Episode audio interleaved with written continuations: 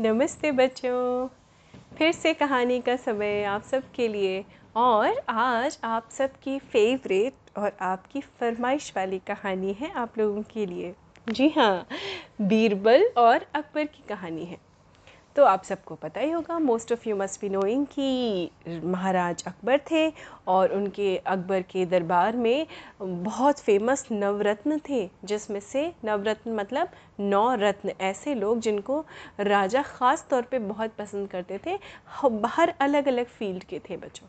उसमें से सबसे ज़्यादा जो प्रिय थे अकबर को वो थे बीरबल। क्योंकि बीरबल बहुत ही चतुर थे। उनकी प्रेजेंस ऑफ़ माइंड बहुत अच्छा था।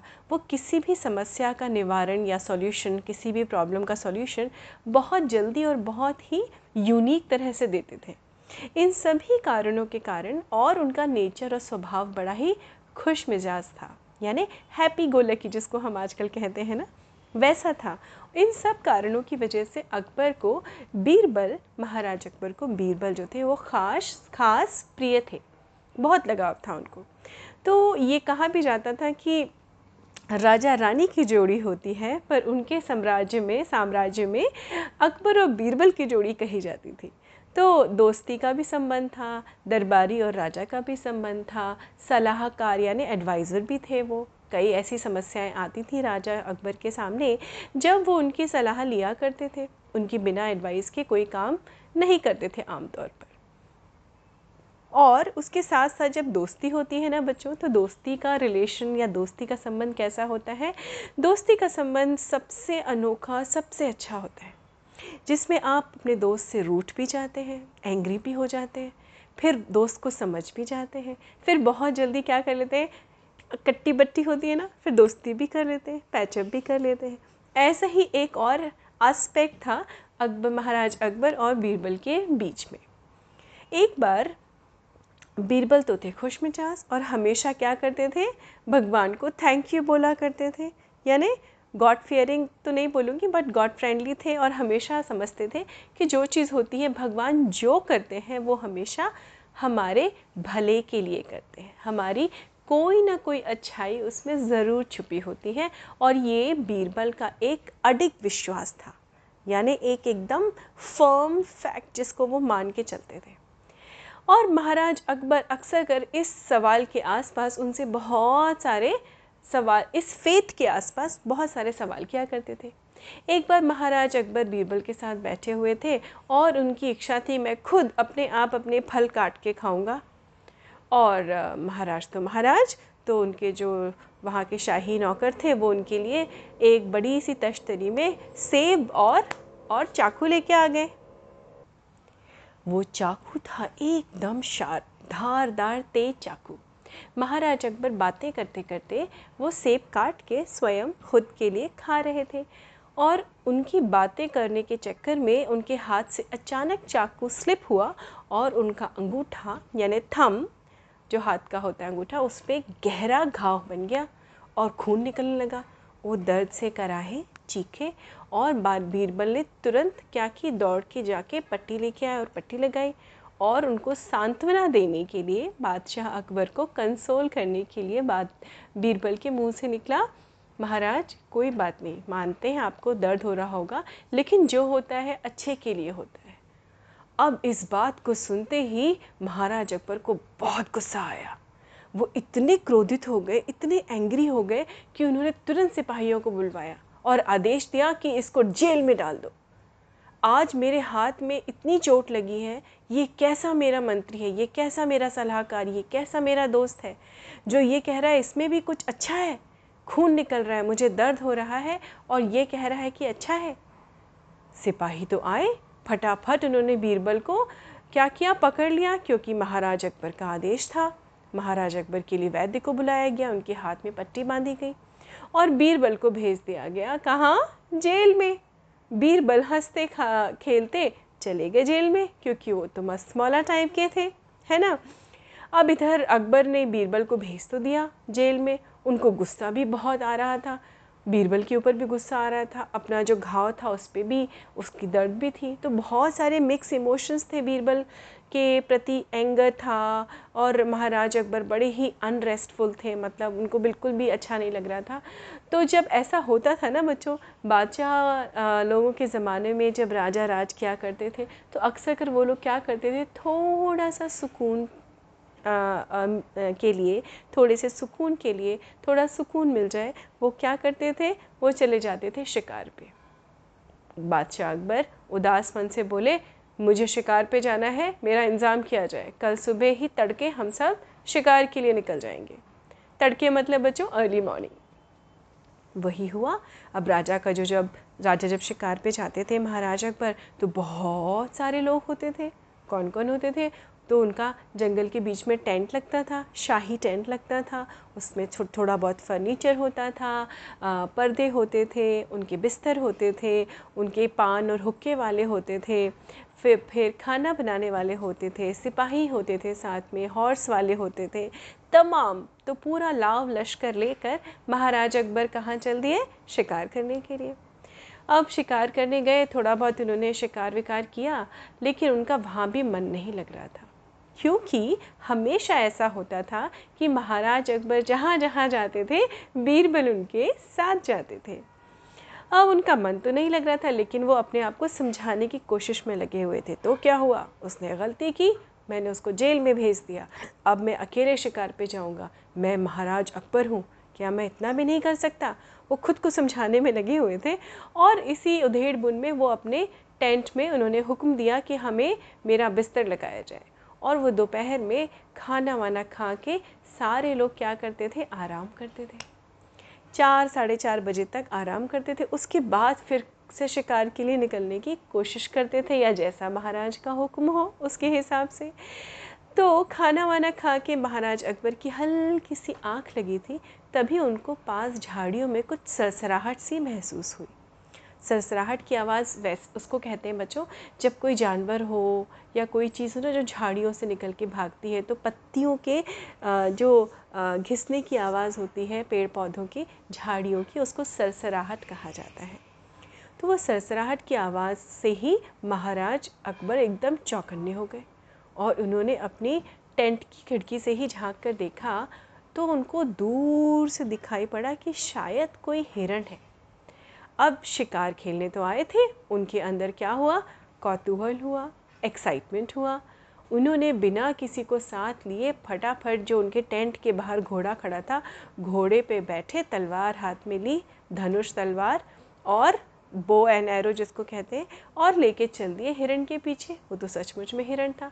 महाराज हिरण का पीछा करते करते, और हिरण तो आप जानते हैं बच्चों, बड़ा ही चपल होता है, तेज होता है ये सर पर दौड़ लगाता है।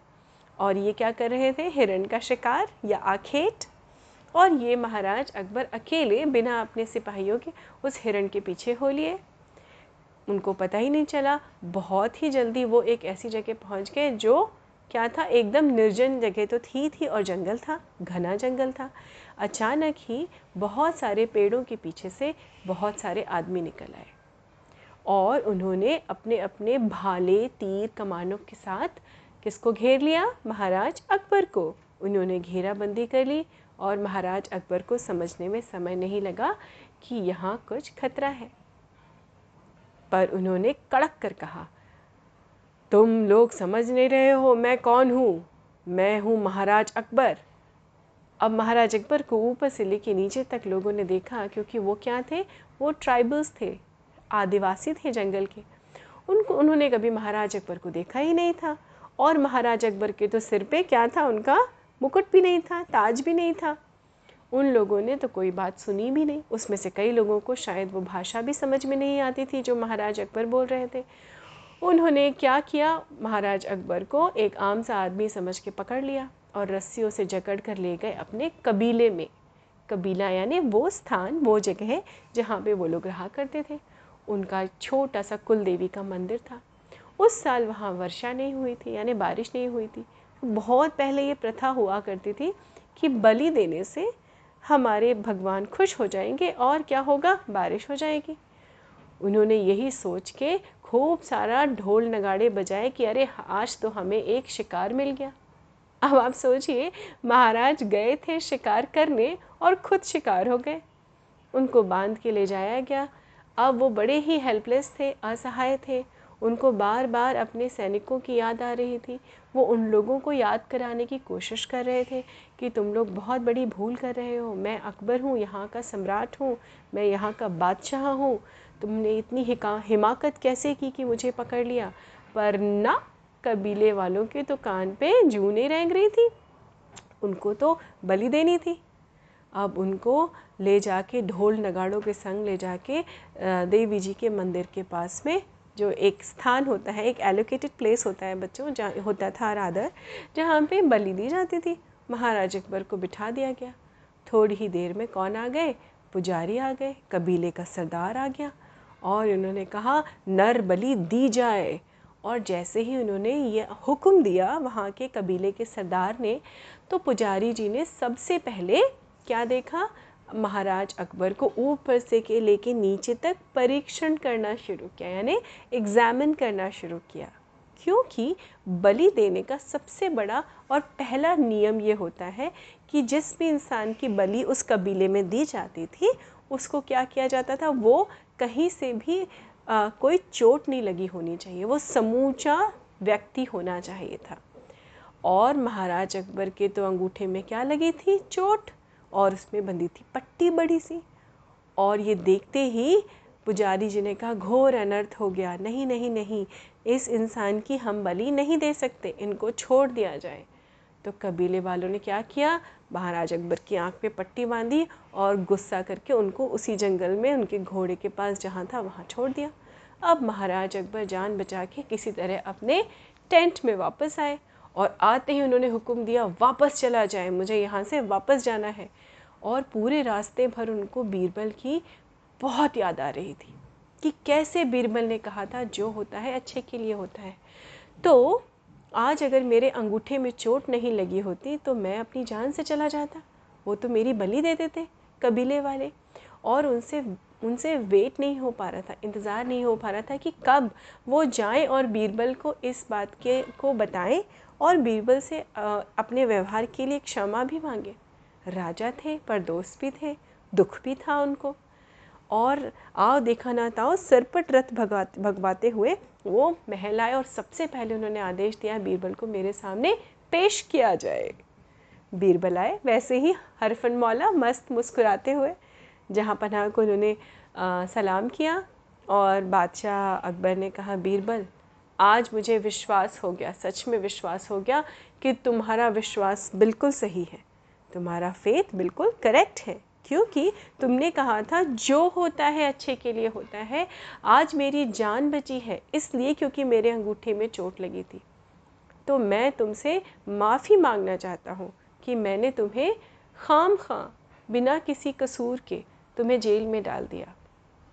तो बीरबल मुस्कुरा के बोले हुजूर जहाँ पना ये भी तो आपकी ही आ, आपका ही आ, फल है प्रसाद है जो मैंने आराम से ले लिया उसमें क्या हुआ? इसमें भी कुछ अच्छा होगा। मैं तो ये मानता हूँ मेरे जेल जाने के पीछे भी कुछ ना कुछ अच्छा ही होगा। अब महाराज ने फिर से वही सवाल किया मुस्कुराते हुए बोलते हैं अच्छा ये बताओ बीरबल मेरे अंगूठे में चोट लगी मैं मरने से बच गया। एक परिस्थिति थी जिसमें मैं मरने से बच गया। ये तो चलो अच्छा हुआ, भगवान ने जो किया, अच्छे के लिए किया। पर तुम्हें मैंने बिना किसी कसूर के, बिना किसी क्राइम के, आप, तुमको मैंने इतनी बड़ी पनिशमेंट दे दी जेल में, पूरी रात तुम दो दिन से जेल में हो। इसमें कौन सी भले की बात हुई? मुझे अब ये बता दो, बस जाते जाते। मेरे मन में एक उत्सुकता है, कौतूहल है। बीरबल मुस्कुराए, बीरबल ने कहा, महाराज अगर मैं जेल में नहीं होता तो मैं आपके साथ होता? महाराज ने कहा हम्म इसमें कोई शक नहीं, कोई दो राय नहीं। मैं अगर आखेट पे जाऊँगा, शिकार पे जाऊँगा तो तुम मेरे साथ ही होते। और तो हाँ मैं तो तुम्हें अपने टेंट में भी बड़ा मिस कर रहा था। मैं तुम्हें बहुत याद कर रहा था, क्योंकि तुम तो मेरे साथ ही रहते हो हमेशा, मेरे साए की तरह, यानी मेरी परछाई की तरह। तो बीरबल मुस्कुराए, बीरबल ने कहा, बस जहाँ पना अगर मैं जेल में नहीं होता तो मैं आपके साथ होता। और अगर मैं आपके साथ होता, मुझे चोट नहीं लगी थी तो आज मेरी जान गई होती, मेरी बलि दी जा चुकी होती। और बादशाह अकबर ना ठहाका लगा के हंसे। बीरबल मान गए।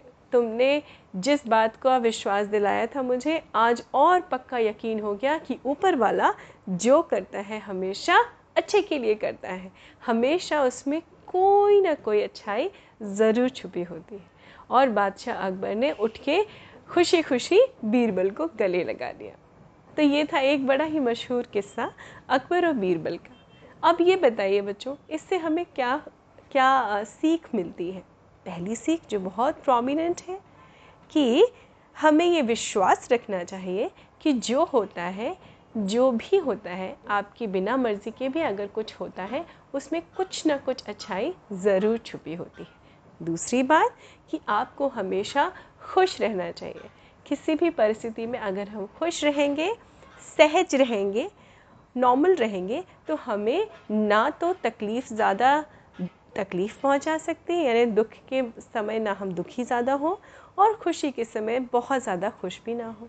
तो एक बैलेंस एटीट्यूड लाइफ में हमेशा हमें हेल्प करेगा। Going forward I am sure आप इस चीज़ को एक्सपीरियंस भी करेंगे और हमेशा इस बात का ध्यान रखिएगा, जो होता है, अच्छे के लिए होता है। आप सब एकदम स्वस्थ रहिए, मस्त रहिए और हाँ मेरी कहानियाँ भी सुनते रहिए। मैं मिलती हूँ जल्दी आपसे दूसरी कहानी लेके। नमस्ते बच्चों।